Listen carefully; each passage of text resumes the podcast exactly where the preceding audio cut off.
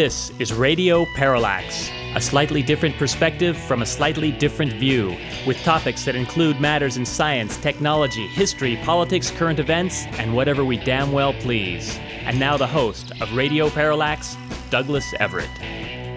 Welcome to the program. I would uh, like to start off this show by thanking Stephen Valentino for sitting in for me as host of Radio Parallax last week. Mr. Valentino normally hosts Stop Making Sense here on KDVS and uh, filled in ably for me, I'm told, as I was confident that he would. Um, yours truly was down in Nicaragua a week ago, and uh, hopefully uh, during this hour I can relate some of the adventures I got into. First stop uh, had been Costa Rica, and well, I'll tell you about it la- later on uh, in this segment. But I would like to thank uh, Stephen Valentino and also Heather Klinger, who uh, rendered some assistance to us uh, in, uh, in the last couple of programs, as well, of course, all of the people who volunteer their time to keep this community based radio station on the air week after week. In our second segment today, we're going to be joined by Russell Ash, the author of The Top 10 of Everything 2007. These books uh, are now in their 18th uh, annual year of printing, updated, of course, uh, every 12 months. And uh, this promises to be a most fascinating talk with Mr. Ash, so do stay tuned for that in our second segment today. Let us uh, commence the program as we like to do with on this date in history, which in today's case is December 21st. On December 21st in 1846, the first surgical operation under anesthesia in Great Britain was performed at University College Hospital in London for a leg amputation. How the art of anesthesia became uh, became a, a, fact of life in the 1840s is a story we've been pondering bringing you, uh, and plan to do so in the year to come. Hopefully, we will be joined by Dr. Roger Orman, himself an anesthesiologist, to go over the really interesting tale of how we managed to get put to sleep and thus avoid what uh, previously had been, uh, you know, the nightmarish experience of surgery. Mr. McMillan, can we have some uh, musical accompaniment for uh, the next item? While you work, come on, get smart, tune up, and start to whistle while you work. In fact, it was on December 21st, 1937, that Snow White and the Seven Dwarfs debuted. The American film, created by Walt Disney's Animation Company, was the first feature length animated movie. It became a classic, of course, and box office receipts recouped the film's cost of 1.5 million by the end of its first year in circulation.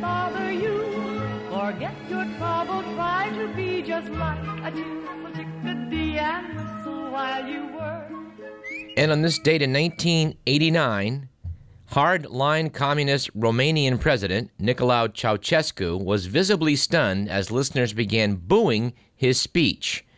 The next day, the Romanian army defected to the demonstrators, and Ceausescu and his wife fled the capital in a helicopter only to be captured by the armed forces.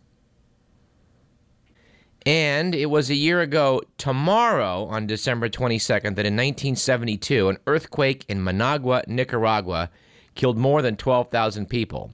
Later, President Anastasio Somoza was rightfully accused of diverting millions of dollars in foreign aid, which led to a revolution in 1979. This brought the Sandinistas to party in Nicaragua. First among equals, Daniel Ortega uh, is in fact going to become the president of Nicaragua again next month, but uh, but we'll have more to say about that a little bit later. We uh, have the following now sent to us by Sharon. A husband had just finished reading a book titled "You Can Be the Man of Your House." He then stormed into the kitchen, walked up to his wife, put a finger in her face, and said, "From now on, I am the man of this house, and my word is law." So you will prepare me a gourmet meal tonight. When I'm finished, you'll serve a sumptuous dessert. After dinner, you're going to go upstairs with me, and we will have all the sex that I want. Then you'll draw my bath, wash my back, and towel me dry. Then you're going to bring me a robe and massage my feet and hands. And after that's done, guess who's going to dress me and comb my hair? The wife looked at him and said, My guess would be the funeral director.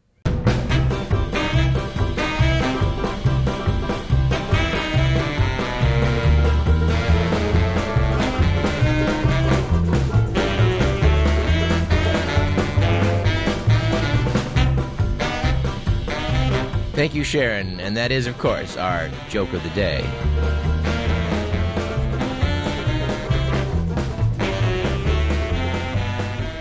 Our quote of the day is as follows In practical terms, paperless voting cannot be made secure.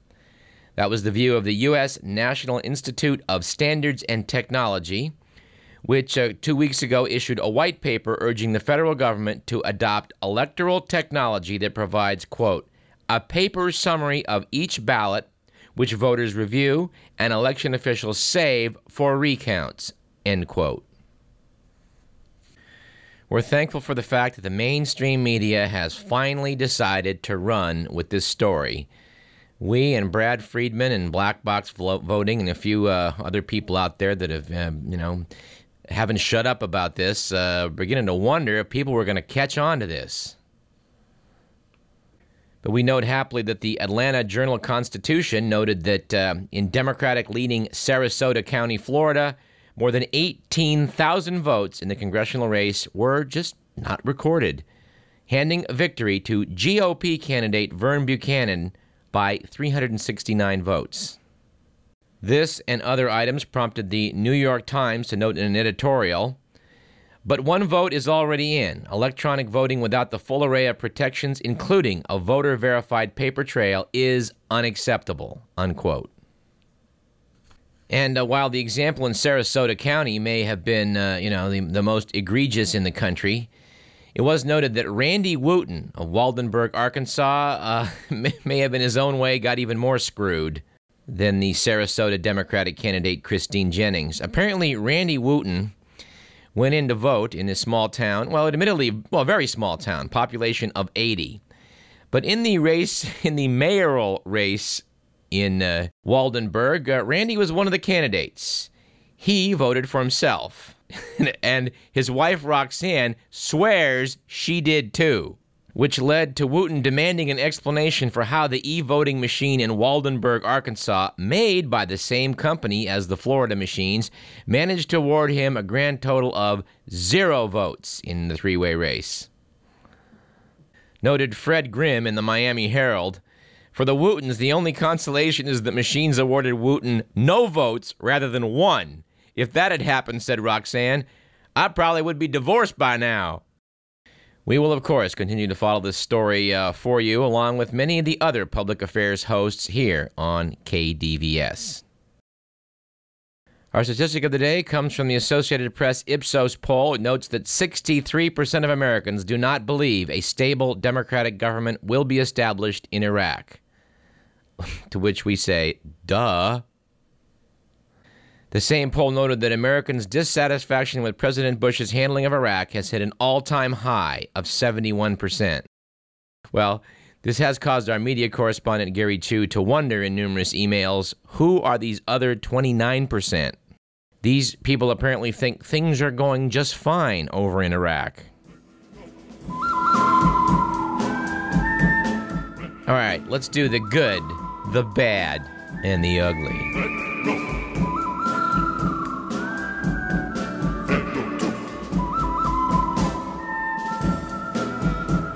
Last week was evidently a good week for everyone under 30 after a new Danish study of 400,000 people found no connection between cell phone use and brain cancer. A couple weeks ago, it was conversely a bad week for the war on drugs after the World Chess Federation announced that at this week's Asian Games, players must, for the first time, submit to drug testing. Puzzled chess officials admitted they didn't know which drugs to test for. Said one, I would not know which drug could possibly help a chess player improve his game. Radio Parallax's suspicion would be directed in the general direction of amphetamines, but uh, we're not sure. And finally, according to the Week magazine, last week was an ugly week for cover ups. After a female passenger on an American Airlines flight evidently had an episode of flatulence and lit several matches to hide the smell. Alarmed passengers reported a sharp burning odor, and the flight made an emergency landing in Nashville. At this point, all 99 passengers were searched and interrogated by the FBI. And, uh, boy, we got to say, we would not want to have been in that woman's shoes when she finally had to say, okay, here's what happened.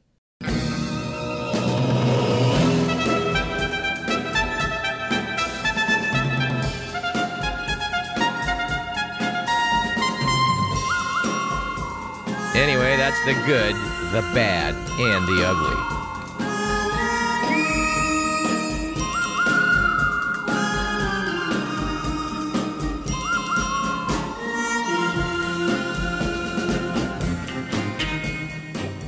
All right, let's do some uh, let's do some looking back here.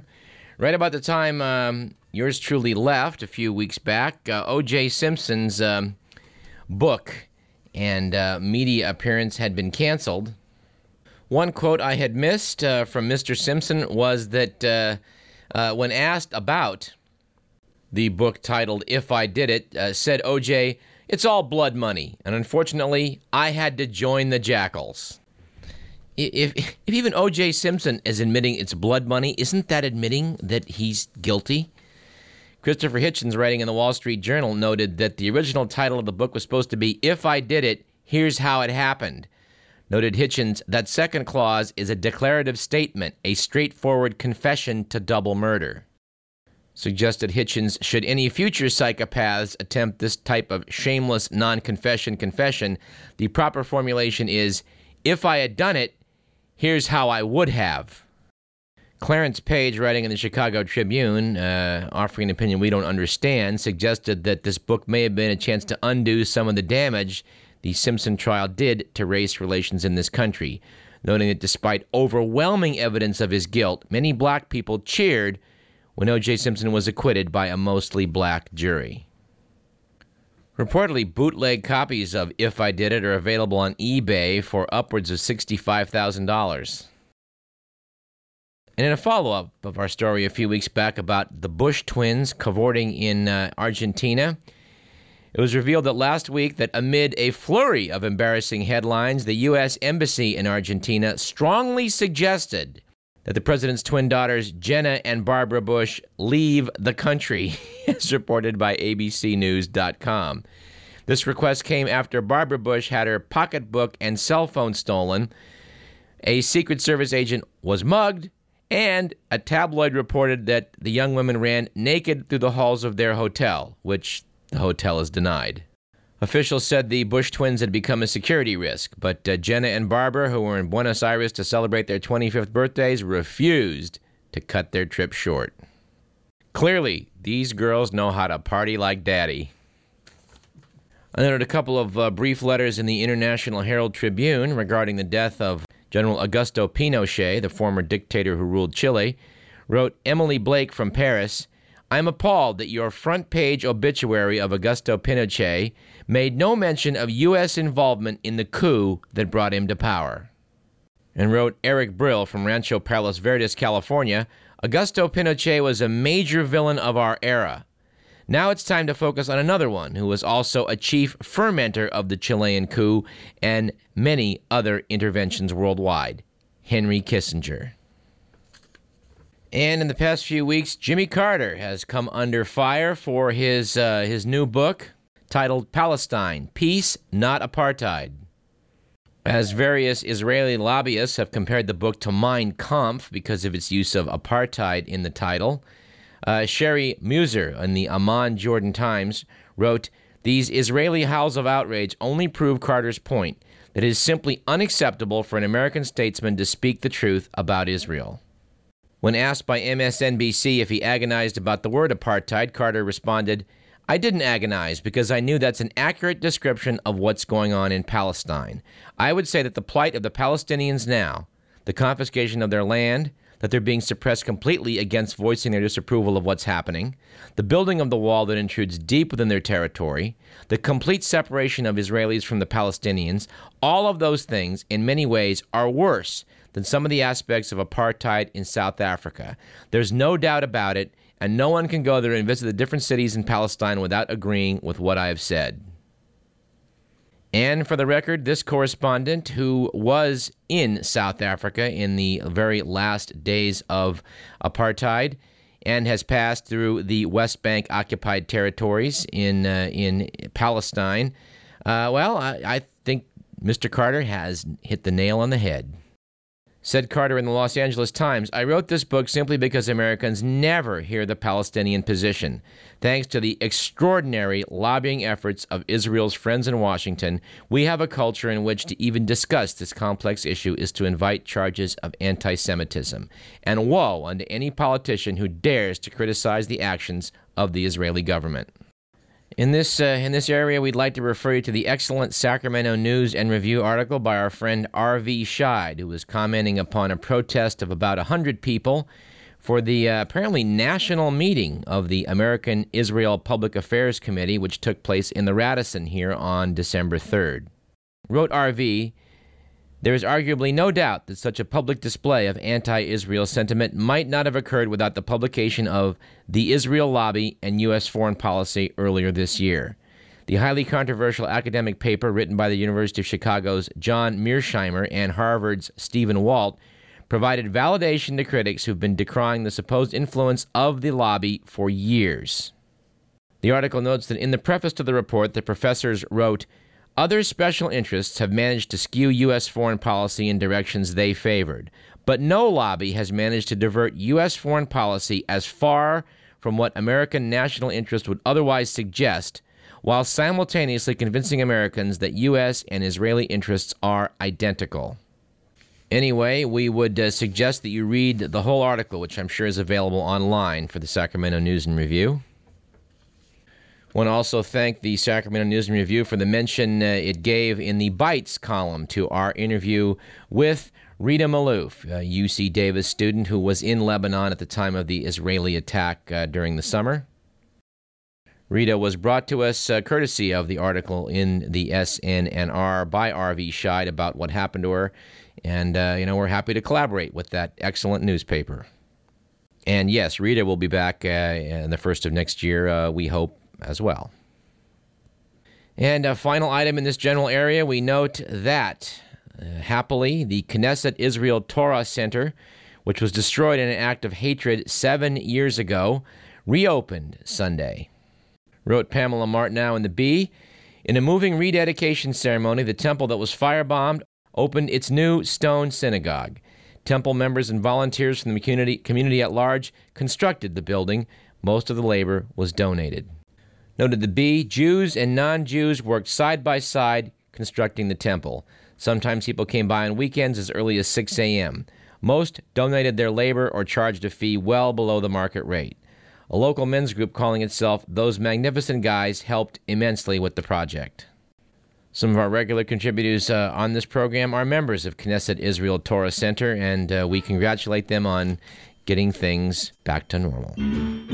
Let's take a short break. You're listening to Radio Parallax. I'm Douglas Everett, and in a moment we'll be joined from London, England by Russell Ash to talk about the top 10 of everything 2007.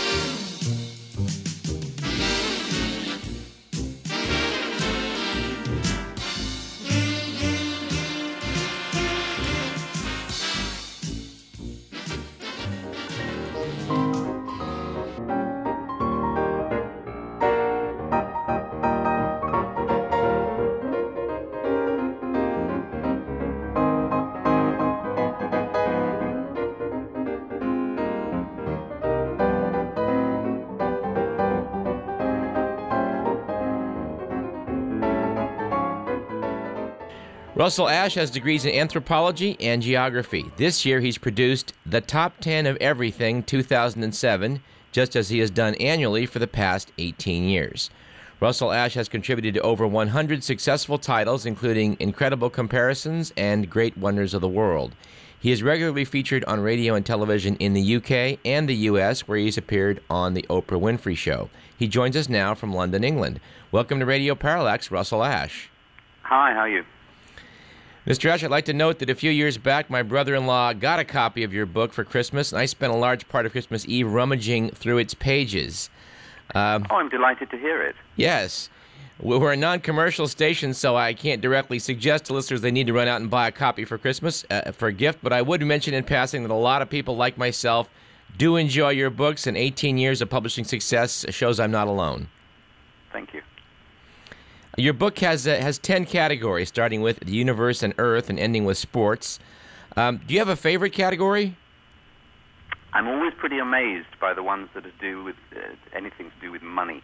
Um, not that I'm a mercenary person, but I just love these these lists of, as, as everybody does, of, of wealthiest people, multi-billionaires. But I'm also fascinated by what they do with their money because we have lists of the highest prices paid for works of art, but also things like photographs, where you can now spend uh, $2.9 million on one photo or um, $171,600 on a teddy bear and that kind of thing, I think is just sort of extraordinary. And what happens in doing a book like The Top 10 of Everything for 18 years is you see these prices just steadily going up and crazier and crazier prices being paid. Good luck to them. I don't want to buy any of these things, but I'm really fascinated with what other people do with all their wealth. Well, it's funny you mentioned that because I had the book open to the page of artists with most works sold for over $1 million. Pablo Picasso has sold 298 works for over a million. I know, it's just staggering, isn't it? I mean, the, yeah. I, the, the annoying thing with these things is that not that many years ago, um, and I don't think I could have afforded one, but I could have thought, I could have dreamed that I could have afforded one. Now I can't remotely afford one. There's too many other people out there. It's like, you know, authors always say about books. There's too many other books, or books by other people. There's too many other people who've got far more money than I have. Well, uh, the world is constantly changing. Uh, what among your lists are the toughest things to track? Um, well, there are some that are simply impossible to do this, uh, um, full stop. I mean, we, we uh, can't ever do a list of the 10 most common names in the world because we imagine that they'd all be Chinese, and the Chinese simply don't publish that sort of information.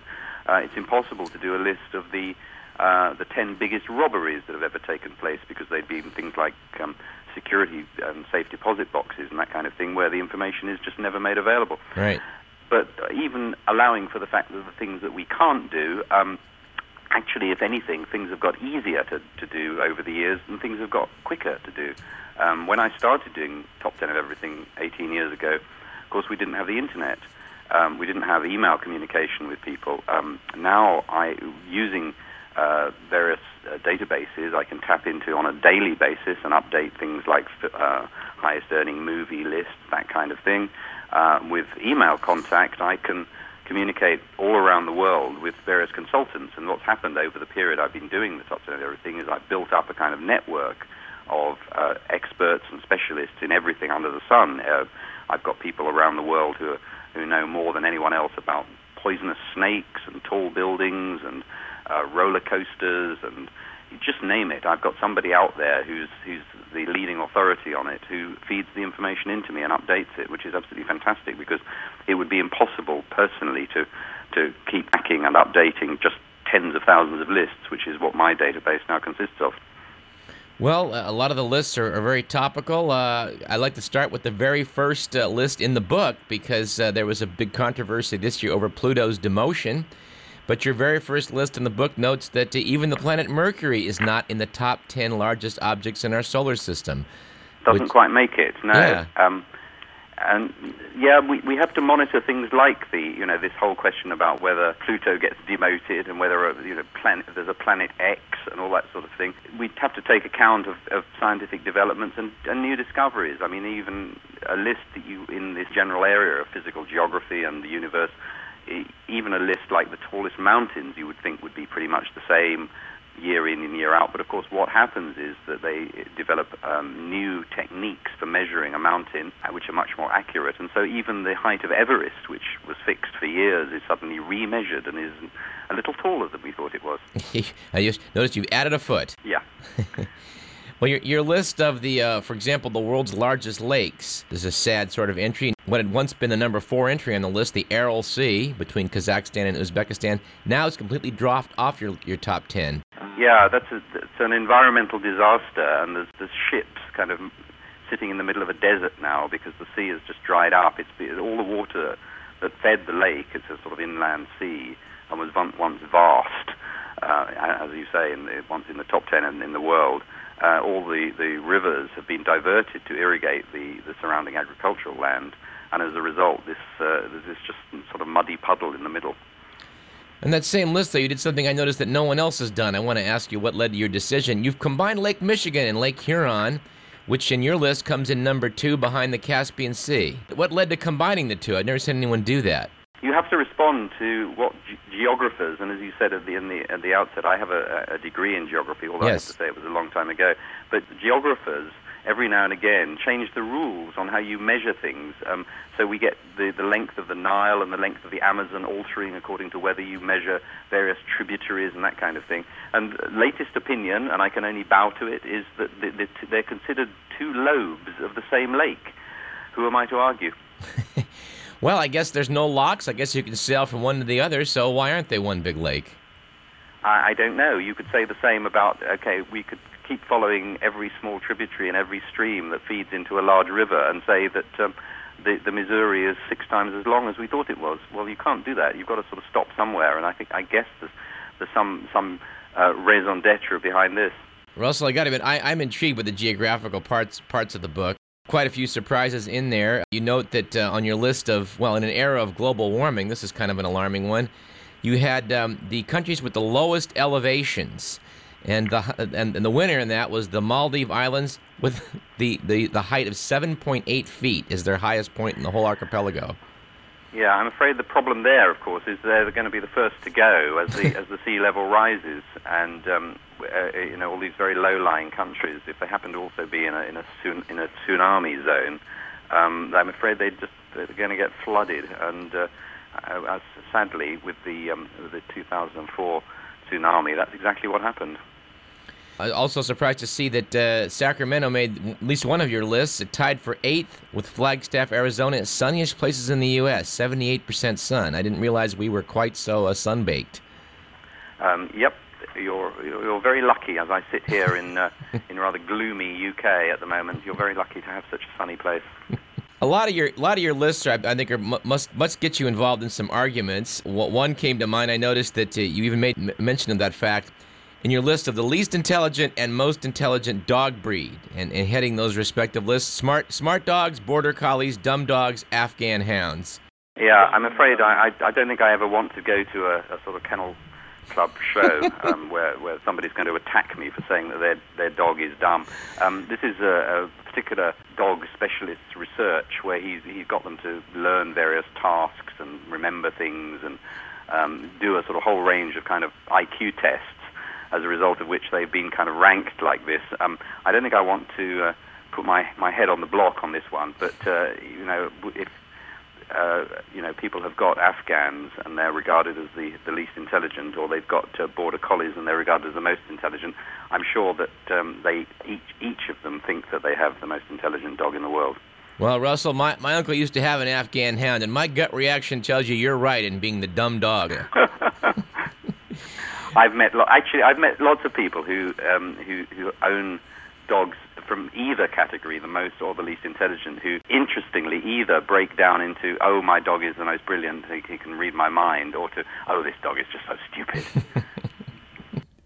No, one thing people may take some comf- comfort in, I guess your list of shark attacks noted there's a world uh, world resource on that for the number of attacks since like the 1600s, and the stats really aren't that bad. It doesn't seem like. They're not. They're not too bad. Um, I still there's certain places I don't think I'd like to to swim um, without a steel cage around me. But um, you know, certain parts of, of the Australian coast and so on. I mean, hardly a week goes by without you reading about some poor kid who's had his leg bitten off or something. But but no, and isn't isn't it extraordinary that the um, the, these uh, figures should have been collated since the 16th century. Right. One, one particularly depressing statistics I know for our listeners here would be, uh, and this one really caught my eye top 10 calorie consumers in the world. Coming in number one, USA, 3,774 per day, which is about a 1,000 calories more than we need. It's well over what you need, especially if you're not taking any exercise either. Um, I um, I was once in Ireland, and we uh, Ireland also features very prominently in the in the list of calorie consumers. And I went into a pub for some and ordered some lunch, and I ordered a, a lasagna, and the uh, the barman said, "And would you like some potatoes and some rice with your lasagna?" And I said, well, no, I was just hoping for a small salad or something. He said, oh, I don't think we can manage that. and I mentioned it on a, on a TV show that I was doing that evening, and the guy, the presenter on that, without blinking, just said, you're lucky they didn't offer you cannelloni and macaroni with your lasagna. they do like their calories in, uh, in Ireland. Yes. Well, I noticed Portugal was, was number two in the list, and as a Portuguese American, that's got to give me pause. Both both lists, both both entries. Um, you talked about a hard time tracking names around the world. I noted that in the U.S., one percent of all surnames are Smith, which which is really Yeah. astounding. Um, very similar figure in the, in the UK, in fact, um, since we, we I think we sent them all over to you, but um, oh, the, the, the sort of breeding colony of Smiths who came over to the States. Um, that's a very interesting one. I mean, we in the UK, for example, um, that list would not have changed for many, many years. Um, but now, because of um, uh, immigrant communities, we now have very prominently in, in such a list, we would have the, name, the surname Patel, which Yeah. would not have appeared years ago. Sure. Um, just you know, and so even things you think of, of as fixed. I mean, Christian names, first names change all the time because of name fashions, but surnames you'd think would not change much from generation to generation, but indeed they do uh, through through um, immigration. Yeah, I always thought that Jones was the number two name, but for our listeners, we'd point out actually, if you're a Jones, you're tied with Brown at number four, with Johnson second and Williams third. I'm, I'm particularly interested in the names. I'm actually do, working on a names book at the moment as a, as a separate enterprise, and I'm I'm really very very fascinated by the, the, the sort of range and change of, of names around, particularly uh, in in English-speaking countries. I think it's a fascinating subject. Well, your book does have quite a few, I guess you'd call them sidebars, things of interest you included besides just the list. I was quite tickled by one uh, one you included, which was H.L. Mencken's collection of odd personal names. They're Some- particularly lovely. I, I, I, I'm, he, he, he dug out for his book on the American language. He dug out names like Oscar Apathy and Barnum Bobo and Christian Girl and George Goatleg. I think these are just great. I, I, I just, I just absolutely love people. I mean, the, I love the idea, which I often find in my research, is that um, somebody who's who's been given one of these um, extremely strange names then has a child and gives them exactly the same name. It's almost like saying, "Well, I've I've had to live with it. Now you can." Yeah, it's uh like a boy named Sue, or Well, there are plenty of them. There's, I've, I've, uh, I've found girls named Reginald. Um, I mean, there's some very strange ones around like that. Transgender names, very common. And also um, this thing called nominative determinism, where uh, somebody has a particular name. Um, uh, you know, if they're, they're called um, Smith, and they actually work as a blacksmith. So that kind of thing happens a lot. People seem to be directed into a profession by having a particularly strange name, or a particular name that relates to that profession. Well, for the record, my favorite among the Mencken's collection was Anson B. Outhouse, worthy of a W.C. Fields movie. I, I know it's just it's just beyond belief. And I, I mean, i you sometimes look at these and you don't believe them, and then you check them out, and they turn out to be utterly true. And in fact, in the course of looking, verifying um, them, you actually find even stranger ones. Well, it looks like sometime in the last 18 years, uh, you've had to change the countries of the world, something that would seem fairly fixed. But Kazakhstan now comes in at number nine. Uh, also tops your list of the world's uh, largest landlocked countries. So I guess that the breakup of the Soviet Union certainly uh, changed things around. Uh, it did. It um, uh, yes. Uh, Kazakhstan is also the large, largest landlocked country. Um, there are actually rather rather interestingly. There's um, th- there's a number of countries that are sort of doubly landlocked. They're landlocked countries within another country that's also landlocked. They they have absolutely no sea access whatsoever. Um, no, the, the breakup of the Soviet Union was interesting because it did did actually create a whole a whole new uh, range of countries. many of which none of us had ever heard of before. I mean, who really knew that there was a country called called Uzbekistan before these were? But now you discover that these places not only are large, uh, but they also have much more oil than, than natural gas than any any of us imagined. Right. Um, and they're actually places that have ex- astonishing wealth as a result. Well, speaking of astonishing, one of the entries in your book that really grabbed me uh, was top 10 largest defense budgets. The USA came in number one with 465 billion, but per your list, it's clearly more than the next nine entries combined.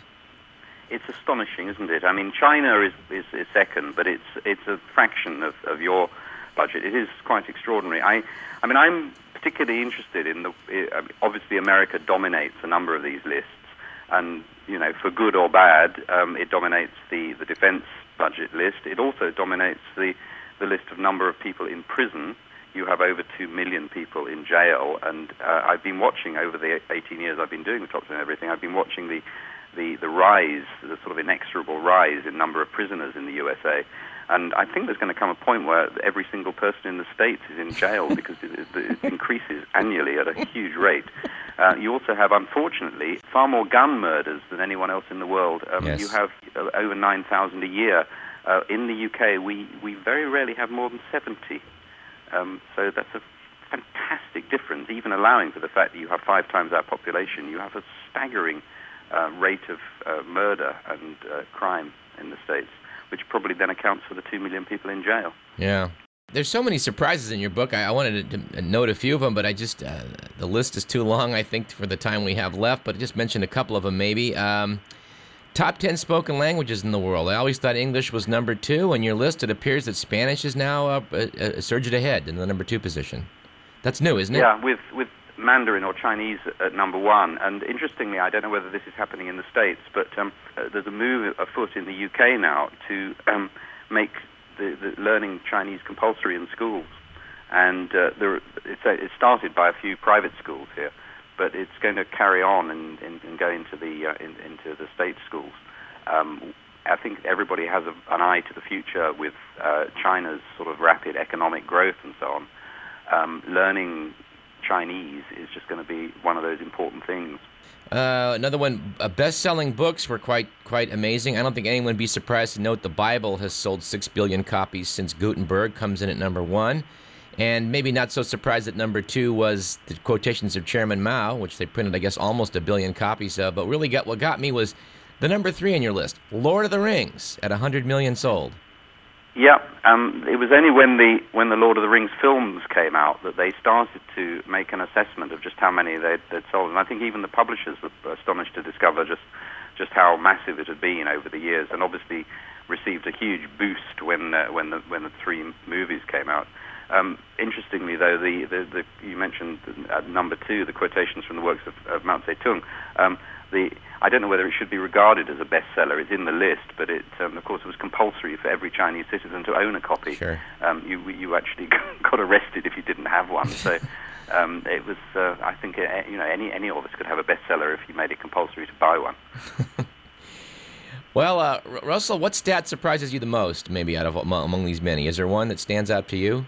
I, I find some that are just, just sort of amusing, like um, the uh, the countries where sheep most outnumber people, for example, um, where you know there's 10, 10 sheep per person in New Zealand, and but only a 0.02 or, or a fiftieth of a sheep per person in the U.S. So you only get a lamb chop each, and uh, you know, some countries get 10 sheep per person, or countries where you know the, the even strange things like the, uh, the the top fruit crops, which strangely enough, to some people, um, is headed by tomatoes because most people don't think of the tomato as a fruit. Sure. It is. It's uh, botanically is a fruit. And 125 million tons of tomatoes are grown every year. And then in the book, in the top 10 of everything, we show an illustration of people going berserk with tomatoes because there's a festival that happens in Spain, the Tomatina Festival, where they th- just throw around several tons of tomatoes. And we have a picture of people just sort of bathing in a sea of tomatoes. It's quite extraordinary. So, both in the illustrations and in the content of the book, we have some pretty weird stuff. Yes, and I, I I've quite amused by things like your fact that uh, that that the Oscars since the 19, 1950, uh, if you have an Oscar, you've got to sell it back to the Academy. You or your heirs for one dollar. Yeah, it's um, it's one of the, the, the stipulations when you're presented with one. You're not allowed to, to it's not allowed to be sold on the open market anymore, um, uh, which is r- rather tragic for people who are, you know, former Oscar winners who are down on their luck and want to sell it. All they're going to get is a buck, which is not really very much considering all that effort you put into earning it. Yes. Well, final question, Russell. What can a listener do? I'm sure some of our uh, folks out there have their hearts set on making a future edition of. How do they get into your book? Uh, well, one way, I mean, we actually give some, some pointers in, in the book. If you get hold of a copy of the top ten of everything, um, you could, uh, as you were just mentioning Oscars, you could actually become an actor, and if you get nominated for, for six Oscars, you'll be in a couple of lists. Um, uh, especially if you win one before your 21st birthday, because not many people have managed to do that. Or you could um, make about 12, 20 films that earn about 3.7 billion, which is what the James Bond series have, has done. So it's, a, it's made a pile of money. Or you could um, you could drive a car at over 763 miles an hour. That would get you into a list of the of the land speed record holders. Or you could be, become a king or a queen and rule for more than 59 years. That would get you into a list. You see how hard it is to get into these lists. Yes, but but worthy goals, all of them. I think it's worth a go. Oh, you could win win eight Olympic medals. That's going to that's coming up. Of course, you can go to Beijing in uh, in 2008, or come to England, come to London in 2012, and uh, and win eight eight medals, and you'll be in straight into one of my lists. The book is The Top 10 of Everything 2007. We've been speaking with author Russell Ash in London. Mr. Ash, thank you very much for speaking with us. It's been my pleasure. Thank you.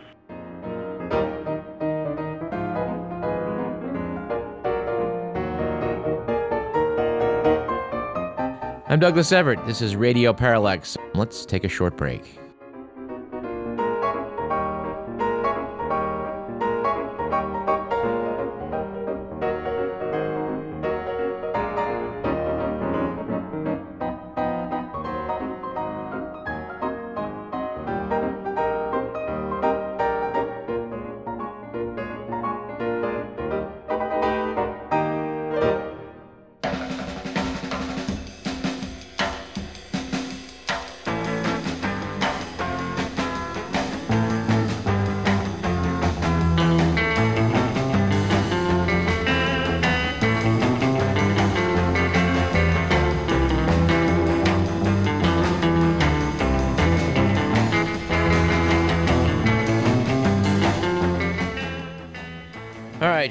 Back. Uh, in our third segment, I guess I'd better do what I didn't do in the first segment, which is tell you a little bit about what happened down in Central America. Oh, and one bit of uh, segue I can add to our last segment uh, with with Russell Ash is that one of his lists was the top 10 world coffee producers, and I was startled to see that after Brazil, the number one position, no surprise, came Vietnam, which I found very surprising.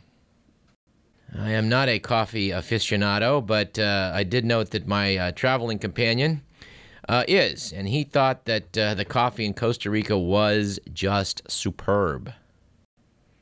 Want to talk just a little bit about Costa Rica because uh, it's considered to be one of the great travel locations uh, of the world right now, and it's hard not to like Costa Rica.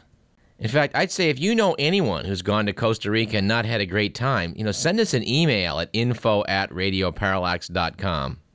Because I've looked pretty hard, and I think I can state that no normal person can go to Costa Rica and not have a great time. Although, one caveat if you decide to go down to the Osa Peninsula down near the Panamanian border, which is uh, one of the last I think it is the last great stretch of, of protected uh, rainforest in Central America. Uh, you better take along some industrial strength insect repellent. Both Gordon and I looked as though we had a case of the measles after spending four days in the rainforest. It does appear that in four days we each amassed somewhere between one and 2,000 insect bites. But I don't know any place else uh, you can go and hike and see troops of monkeys having a rumble right above you. It was something out of uh, Jane Goodall. I mean, at one point, a Capuchin monkey band uh, was having some internal strife. Evidently, a young male was trying to pal around or join the group, and he was being driven off by some of the other males.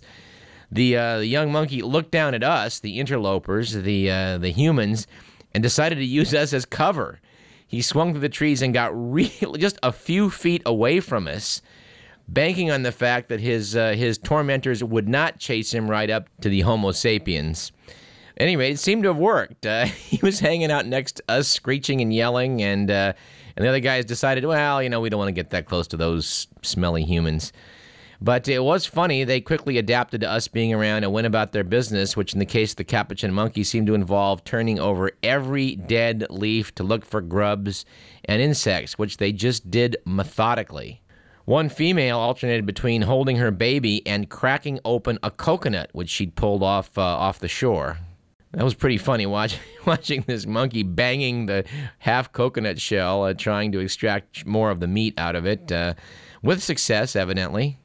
We also saw spider monkeys, which tend to hang out higher up in the tree, although they were occupying pretty much the same territory, just eating, uh, they were both eating berries. I noticed on one particular tree. The spiders are kind of quiet and very long legged, hence the name spider monkey. My favorite probably was the capuchins, but I did enjoy the sounds of the howler. A few days after visiting Corcovado, we took a river uh, estuary trip um, uh, in the northern part of the country where there was an, a number of howler monkeys. And after practicing, I got down the howler call pretty close.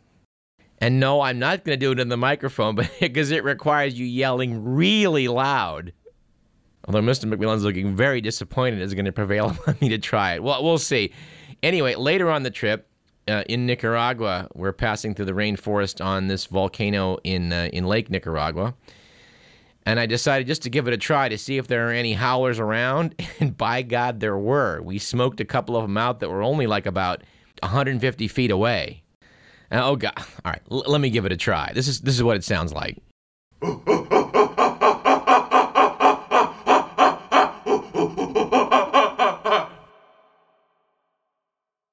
That that is only an approximation, but it was good enough to fool a howler monkey. So, so I guess it was, you know, good enough. Anyway, for the second year in a row, I was able to witness, uh, you know, volcanic explosions and hot lava rolling down the side of uh, the Arenal volcano in the north of the country. And then a day later, come out of the mountains and go for a swim on the Pacific coast. Uh, Unfortunately, real estate developers are down there in a big way, and I watched at the uh, at the Valero Hotel uh, where we were staying on Hermosa Beach by Playas del Coco, Costa Rica, as numerous Americans were walking around on their cell phones saying things like, This is a gated community. You're able to have a homeowners association. You got to think about what you want to do down here. We got a new golf course going in. About this point, I was, I was searching for some polonium 210. To make a long story short, Costa Rica, very nice, recommended highly. I uh, hope you may be able to get down there and check it out, dear listener. Uh, Nicaragua is, uh, is is less on the, the tourist circuit these days, especially since uh, Daniel Ortega has been elected to uh, take the reins um, come next month.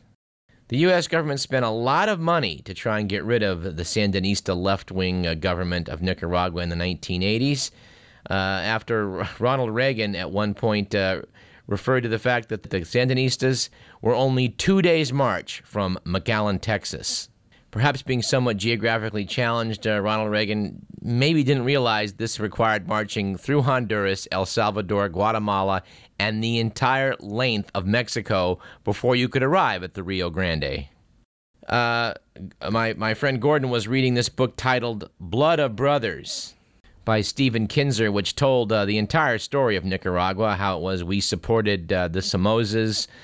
Uh, FDR uh, famously said in, in the 1940s, yeah, Somoza's a son of a bitch, but he's our son of a bitch. The book is now on my uh, to read list, uh, particularly when Gordon revealed that evidently when um, Bill Casey, CIA head, was being grilled by Congress about the need to overthrow this government, he kept referring to the name of the country as Nicaragua, which prompted one senator to ask, How can you overthrow the government there if you can't even pronounce the name of the country? One depressing thing about Nicaragua is the uh, utter lack of garbage pickup. Uh, the, the town of Granada seems to smell like burning plastic, and uh, and next week's burning plastic seems to be strewn about you know every square foot of the city. Gordon at one point stopped to take a picture of a garbage can, having not seen one for many days. But the people of both countries really couldn't have been nicer. And I got really used to eating fresh food. Uh, the beef down there is raised on grass, not uh, not not you know shoveled full of corn. I started reading Michael Pollan's book while down there, The Omnivore's Dilemma, and regret very much that I missed his appearance here at UCD on the 29th of November. But Michael Pollan is on our short lists of, of guests, desired guests for this program, and we hope to bring him to you in 2007. One thing I am swearing off after my trip to Central America is Coca Cola. I've enjoyed drinking it for years, but down there they still make the stuff using cane sugar. And this high fructose corn syrup sweetened garbage that uh, they're purveying up here in, uh, in California is just not drinkable. So it appears I'm going to let go of my one vice. Anyway, Costa Rica recommended highly. That's a no brainer, but I also recommend Nicaragua very highly. The roads are very good. We rented a car, drove about, and really had no problems getting around. In fact, uh, the Pan American Highway, which we drove from Leon in the north of Nicaragua down to the border, is in much better shape than it is in Costa Rica. Things, of course, could change uh, with the advent of the new Daniel Ortega presidency in, in 2007. But we don't think so. No one down there, you know, seemed terribly worried about the prospect of, of uh, Ortega Part 2. So our guess is it's going to be a nice place to visit for a long time. Uh, we've only got a few minutes left, so all the science stories I've been piling up, all the other miscellaneous stories I've been piling up. We're just going to have to go by the wayside. We will try and uh, catch up next week with that as we do our, our annual look back at the end of the year, primarily at uh, some of the people who left us during the year and some of the notable events of 2006. All right, let's do a, let's do a few obituaries here, uh, all three from the entertainment uh, industry. We'll leave uh, for next week to talk about Augusto Pinochet and the late, great Milton Friedman. Like to note as we go out today the passing of Joe Barbera, one half of the Hanna-Barbera animation team that produced such beloved cartoon characters as Tom and Jerry, Yogi Bear, the Jetsons, and the Flintstones. Joe uh, Barbera and Bill Hanna first found success creating the highly successful Tom and Jerry cartoons, which um, which I've never got. I've, I've never understood why people enjoy this uh, these these this cat and mouse, which blow each other up, burn each other up, do all these torturous things to one another without any dialogue. Was astonished to read in the obituary for, for, for Mr. Barbera that the Tom and Jerry cartoons won seven Academy Awards was a much bigger fan of the Flintstones as a kid, which I fondly remember watching. Uh, my sister and I watching over uh, my grandparents' house. It was I, I believe, the first animated uh, program to be given a prime time slot. It used to air on Friday nights back, uh, back in the '60s. Like uh, The Simpsons, uh, decades later, the Flintstones found success in primetime TV by not limiting its reach to children.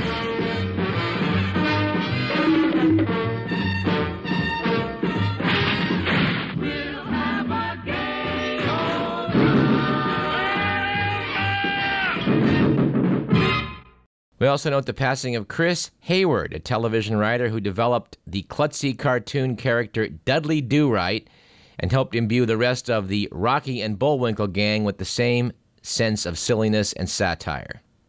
Bullwinkle and friends came out of the Sunset Boulevard studios of Jay Ward, who warned against underestimating viewers and encouraged his writers to take potshots at everything, Mr. Hayward once said.